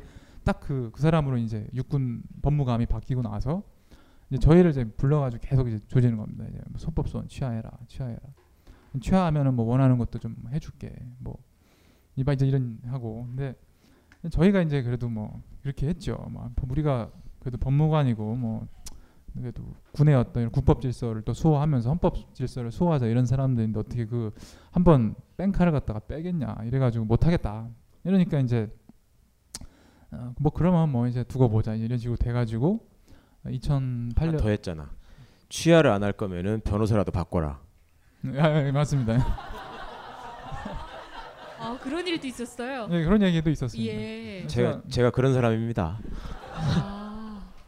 워낙 제, 최 변호사님이 좀 강성이셔가지고 그래서 좀 약한 변호사로 바꿔라 이런 거였죠. 그래서 이천구 년도 이제 어쨌든 그 과정까지 그런 과정이 있었고 어, 이천구 년도 이제 삼월달 저, 삼월달에 이제 인사 이동이 있었는데 이제 그때 이제 처음에는 뭐 십오 사단이라고 저쪽 강원도 화천에 뭐 법무참모로 보내주겠다고 하다가 이제 말을 바꿔가지고 또 자, 자네 같은 사람이 법무참모로 가면은 뭐 사단장이 고생한다는 둥 막 이래가지고 어, 이제 이 군단 이제 검찰완으로 가게 됐었습니다. 그래가지고 가, 가, 갔는데 하니까 이제 머리가 맑아지는 거예요. 육군본부에서 맨날 쫄리, 쫄리다가 이제 아, 이 세상이 이렇게 또 편하구나 강원도 오니까. 맑은 공기 마시고 춘천 닭갈비 먹고 막 막걸리 마시고 막 그다음에 이제 또 춘천이 이제 호수도 좋고 막 이래가지고 가서 이제 아 이제 나도 좀 그래 뭐 징계하겠어 이런 이제 생각을 하던 참에 이제 가, 이동하고 나서 한 오 일 만에 이제 잘렸죠.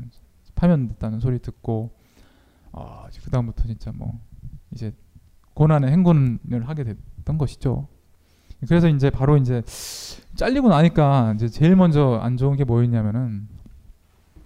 일단은 처, 처음엔 전 그 군법무관에서는 잘려도 이제 변호사는 할 줄 알아가지고 그래도 변호사는 할 수 있겠지 했는데 변호사도 못하는 상황이었던 거예요. 오 년간 할 수가 없습니다. 파면이 되면 그러니까 취소가 안 되면 이제 그 다음에 이제 당연히 뭐 공무원이나 이런 것도 할 수가 없고 뭐, 뭐 기업체도 당연히 뭐 파면된 사람을 채용하겠어요. 그래가지고 이제 그래가지고 걷어준 게 민변 민변이죠. 네, 민변에 상근을 하셨어요. 변호사가 아닌 채로. 전까지 이제 사실 뭐 이제 어디 취직할 데도 없고 하니까 이제 뭐 우유 배달이라도 해야 되나 막 이래가지고 진짜 진짜 그 생각을 했거든요. 그래가지고 통장에 이제 남은 돈이 한뭐 한 그때 퇴직금도 반으로 또 잘려가지고 한 백칠십만 원인가 나와가지고 그 숫자도 기억을 합니다. 근데 그거 가지고 이제 뭐 한 한 두 달 버티니까 이제 돈이 다 앵꼬가 나더라고요. 그래가지고 그래서 이제 막 친구들한테 좀 술도 사달라고 막 그러고 이제 좀 돈가식 서가죽하고 막 이랬, 이랬던 시절이 있었는데 어 이제 그 과정에서 이제 어 삼월달에 잘리고 사월달에 이제 민변 그때 신입 어 신입 회원 이제 환영회를 하는 자리인데 최 변호사님이 같이 가자고 하시는 거예요. 그래가지고 뭐 할 것도 없고 그래서 이제 갔죠. 가가지고 인사드리고 이래, 이래서 민변과 이제 만남이 이제 시작이 됐었죠. 됐었고 한 이제 이 년 동안 이제 뭐 음. 법정 투쟁 제가 좀 더 얘기해도 되나요? 예, 얘기해도 돼요. 근데 저도 끼어들어도 되나요? 예. 예. 아니 이분이 물론 이제 민변에 와서 귀한 자원이 됐는데 어, 한편으로는 그래요. 그 민변에 오지 않았더라면 이제 물론 지금 멋진 변호사의 길을 걷고 있지만 아마 임관을 생각을 했을 거예요, 그죠? 그 군법무관은 보통 연수원 성적 중에 굉장히 좋은 사람들이 갑니다. 그래서 임관을 하고 싶으면 이제 법관은 편하게 갈 수 있는 그런 입장이었고 본인의 꿈이 또 임관에 있었고 이런 민변 변호사의 이런 험한 그 아까 먼지 쌓인 서류 사이에 이렇게 살아야 되는 그런 삶을 선택하게 될 거라고는 생각을 못 하고 있었던 삶이었죠. 예. 그거는 좀 약간 사실과 다른 게 그래요. 이제 사실 이제 뭐 여러 가지 아까 뭐 임관 얘기도 하셨지만 뭐 일단 군법무관 자체가 어떻게 보면 임관이라고 할 수 있고 그 다음에 뭐 굉장히 또 군에서 나름대로 뭐 이 그 뭐랄까요 이명박 정부로 어 바뀌지 않았다면 굉장히 사실은 군에서 막 여러 가지 많이 개혁 운동을 하는데 좋은 기여를 했을 거라고 생각을 예, 예 합니다. 얘기에 신경 쓰지 말고. 예, 예, 예 그런 상황인데. 하여튼 여자가 무슨 얘기만 하면 신경을 쓰는지. 그런 경향은 있어요. 그런 상황인데 그래가지고 이제 불온하기보다는 좀 불순한 앤데 불온.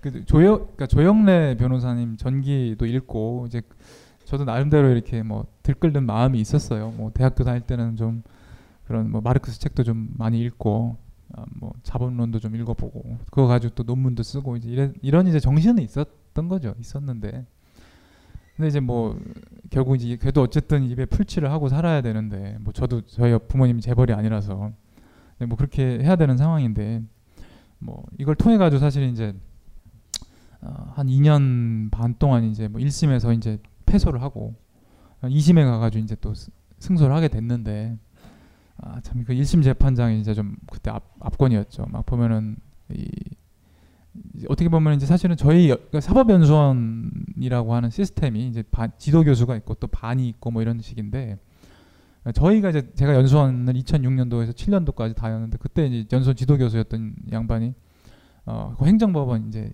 그 부장 판사로 이제 와 있었던 겁니다. 또 저희 사건을 맡았. 그분 지금 청와대 계시잖아요. 청와대 지금 법무비서관으로 가 있는데 이름도 저 유명합니다. 김종필이라고. 동명이인인데요. 예, 제이피라고. 예. 역할은 뭐 비슷하게 하고 계십니다. 예. 아버지와 따님을 각각 나누어 맡으셔서 역할은 비슷하게 하고 계신 분이 아마 그 소송에 또 예, 예, 고래, 고랬었죠. 그래가지고 일단 고 김종필 이제 변호사이고 이제는 이제 법무비서관인데 고에 대한 얘기는 최 변호사님한테 좀 말씀하시는 게 좋을 것 같고. 하여튼 그래가지고 이제 항소심까지 가서 이제 이제 저희가 또 완벽하게 이긴 게 아닙니다. 그러니까. 파면은 이제 정당하다. 근데 정당, 그러니까 징계 처분은 정당하지만 좀 과하다.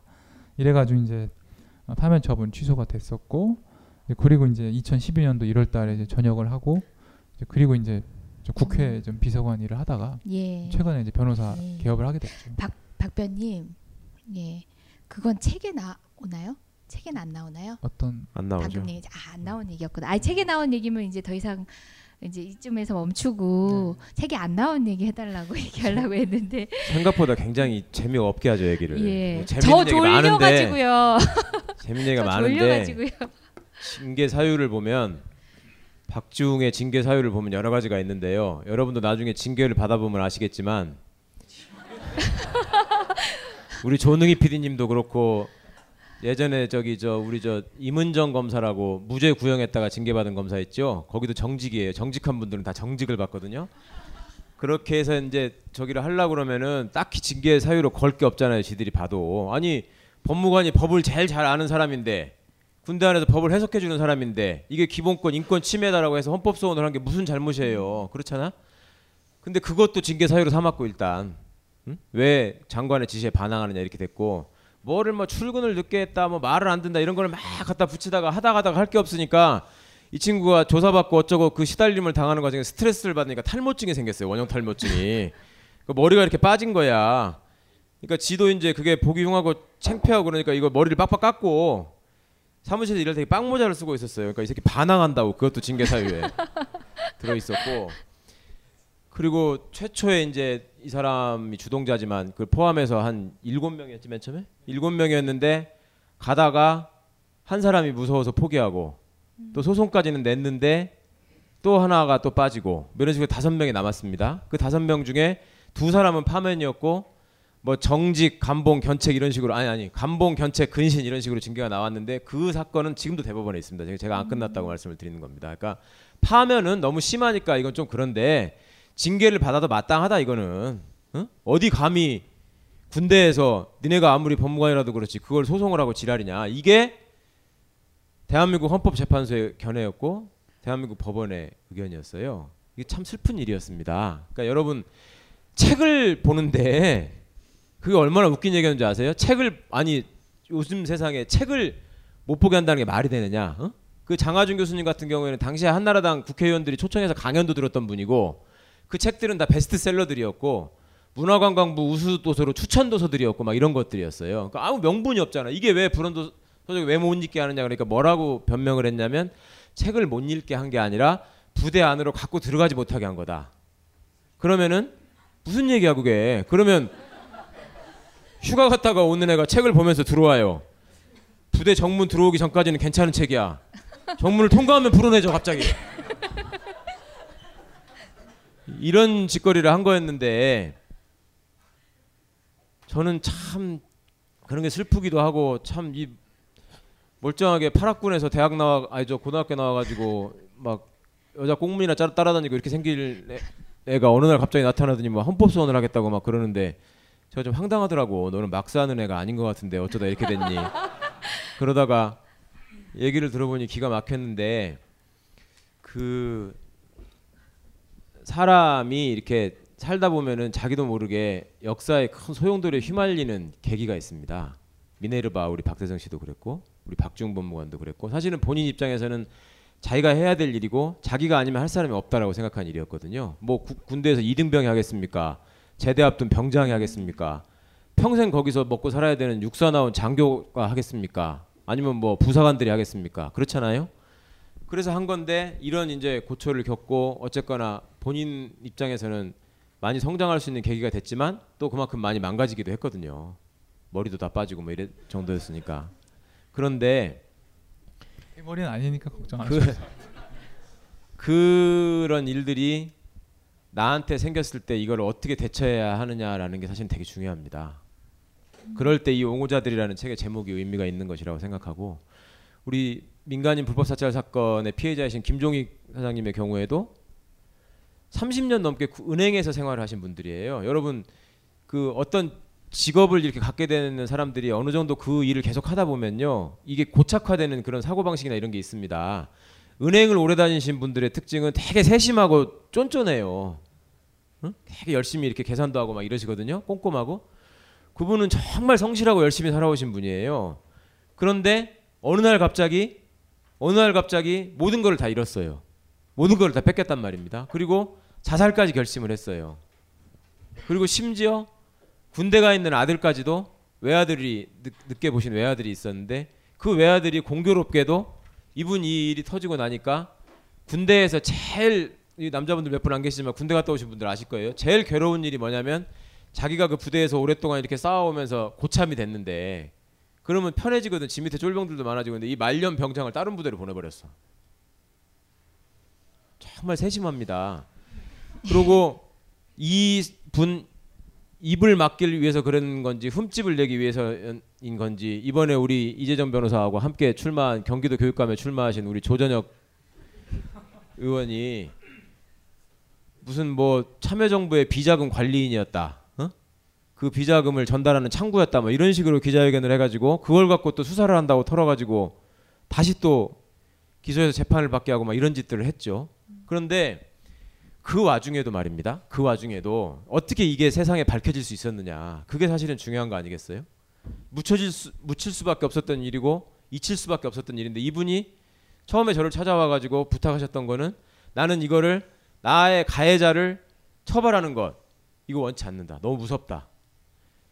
이 진실이 규명돼가지고 내가 손해배상을 받는 거, 이것도 원치 않는다. 불가능하다고 생각한다. 나를 죽일 것이다. 그렇게 소송을 제기하게 되면 그럼 원하시는 게 뭡니까? 내가 경찰서에 조사를 받으러 갔는데 담당 경찰관이 젊은 친구였는데 경위였는데 경영, 경찰대학을 나온 친구 같더라. 근데 가봤더니 조사하는 책상 위에 책들이 놓여있는데 조국 교수 책이 있더라. 들어가면서 아, 이거 경찰도 요새는 조국 교수 책을 여기 이렇게 봐도 되는 거구나. 불온서적 아니에요, 일종의. 그죠? 그래서 이분이 어, 이게 나를 지금 낚시, 낚시인지 진짜 이 책을 본 건지 혼란을 겪으셨던 거예요. 거기 앉아가지고 조사를 받으시는데 경찰관이 서류를, 원래 나중에 혹시 기회돼서 경찰에서 조사받으실 때 보시면 아시겠지만 뭐 때문에 조사받는 건지 이런 것들을 안 보여줘요. 조사받는 사람한테는 고소장이나 이런 거 안 보여준다고. 그런데 자꾸 이거를 내 쪽으로 이렇게 자꾸 밀고, 이 친구가 이따가 자꾸 화장실 가는 것처럼 나가고 막 이러더래. 그래가지고 그게 왜 그럴까라고 생각을 하다가 한참을 안 오길래 혼자 생각하시기, 아 이건 내가 보라는 건가 보다라고 생각을 하시기 이렇게 끌어다가 봤대요. 이렇게 봤더니 그 사건 기록의 일 페이지부터 국무총리실의 지시 공문이 나옵니다. 음. 그게 다 쌓여있던 거예요. 그리고 이분은 그래서 그때 저한테 부탁했던 게 뭐냐면, 내가 이 일을 겪으면서 내 주변에 힘있고 유명하고 유능한 사람들을 다 찾아가서 상의를 해봤다. 그런데 그 사람들이 전부 다 안 된다고 하더라. 이거 포기해야 된다고 하더라. 그런데 나는 그, 그것까지만 해도 모르겠는데 나를 미친놈 취급을 했다. 그러니까 사장님 딱한 사정을 알겠는데 피해가 크다 보니까 지금 피해망상에 사로잡히신 것 같다. 경찰도 아니고 검찰도 아니고 일반 공무원이 와가지고 이렇게 사무실 뒤져가지고 뭘 뺏어가고 이렇게 할 수가 없다, 우리나라가. 그럼 법적으로 안 되는 거다. 근데 그걸 당하셨다 그러니 내가 그 말을 어떻게 믿으란 말이냐. 이렇게 나를 미친놈 취급을 하니까, 나는 내가 그때 분명히 총리실에서 내려온 지시 공문을 내가 내 눈으로 봤는데 그 기록만 확보할 수 있으면 적어도 내, 나중에 내 자식이나 내 친척들이나 나를 아는 지인들이나 과거 은행의 내 동료들이 나를 미친놈 취급은 안 할 거 아니냐. 그러니까 나는 그 기록만 확보했으면 좋겠다. 그게 이분의 소원이었어요. 그런데 그 기록을 막상 제가 헌법소원이라는 수단을 통해서 이렇게 이렇게 해서 받아갖고 보니까 그 복사를 해서 원하시던 게 맞습니다. 보십시오. 그 서류가 맞는지 못 보시는 거예요, 이거를. 어... 그 고통이 생각나서 이렇게 진저리를 치면서 못 보시는 거예요. 저는 그걸 보면서 국가가 시민한테 얼마나 잔인할 수 있는가 그걸 정말 뼈저리게 느꼈습니다. 그리고 그 와중에도 이것이 밝혀질 수 있었던 계기는 이분의 직장 동료였고 지금도 국민은행에 근무하고 있는 후배가 그 총리실 직원으로부터 김종익 씨를 사찰하고 있다는 얘기를 듣고 알려준 거예요. 알려줘가지고 몸을 피할 수 있었고, 그리고 그 아까 내가 말 얘기했던 그 경찰관 있죠. 그 사람은 결국 조사를 한 끝에 이거는 말도 안 된다, 처벌해서는 안 된다라고 경찰이 의견서를 씁니다. 그래서 이거는 끝내야 되겠다라고 올렸다가 결제 과정에서 빠꾸를 당하고 당연히 담당 형사가 바뀌고 이 친구는 이 사건에서 배제된 다음에 다른 사람이 해가지고 또 이걸 이렇게 엮었던 겁니다. 이게 다시 저희가 헌법소원을 만 사 년 만에 이겨가지고 세상에 그거 하는데 장진수 씨가 트윗에다 올렸죠. 일반인들은 사 초만 생각하면 알 일을 헌법재판관들이 사 년을 끌었다. 그런데 그 담당 경찰관이 결국 거기서 경찰을 그만둡니다. 그만두고 그 다음에 로스쿨을 나와서 지금 변호사를 하고 있습니다. 아직 민변은 가입을 못했는데 하여튼 그렇게 어려운 상황에 처할 때마다 누군가 누군가 마음을 보태주고 누군가 도와주는 사람들이 반드시 있다. 그래서 우리가 아직 세상을 살 수 있는 것이고, 그런 분들의 이름 없는 노력에 의해서 저같이 이렇게 불순하고 불온한 사람들이 여기 가서 떠들 수 있는 이런 기회를 가질 수 있게 됐다. 이거를 꼭 기억해 주셨으면 좋겠습니다. 여러분 들어보시니까 어때요? 그러니까 상식적인 수준에서는 납득이 안 되는 일들을 이 고비용의 변호사들이 관여가 되고 법조기구들이 그런 자원들이 동원이 돼서 재판이라는 것까지 하고 진행을 한다는 자체가 어처구니 없는 코미디 아닙니까? 예, 그런 일들에 대한 얘기가 이 책에 있습니다. 잠시 이 마이크를 잡으면 놓을 수 없는 분들이 변호사들이거든요. 아, 그래서 제가 끊지를 못하고 있었는데 이런 말씀은 드려도 되나요? 테이프 잠시 가셔야 되는데 잠깐만 쉬다가 저희 어, 궁금하신 점 있으면 저희가 질문 받고 어, 여러분께 또 편히 말씀드리는 시간 갖도록 하겠습니다. 벙커원, 벙커원, 벙커원 라디오.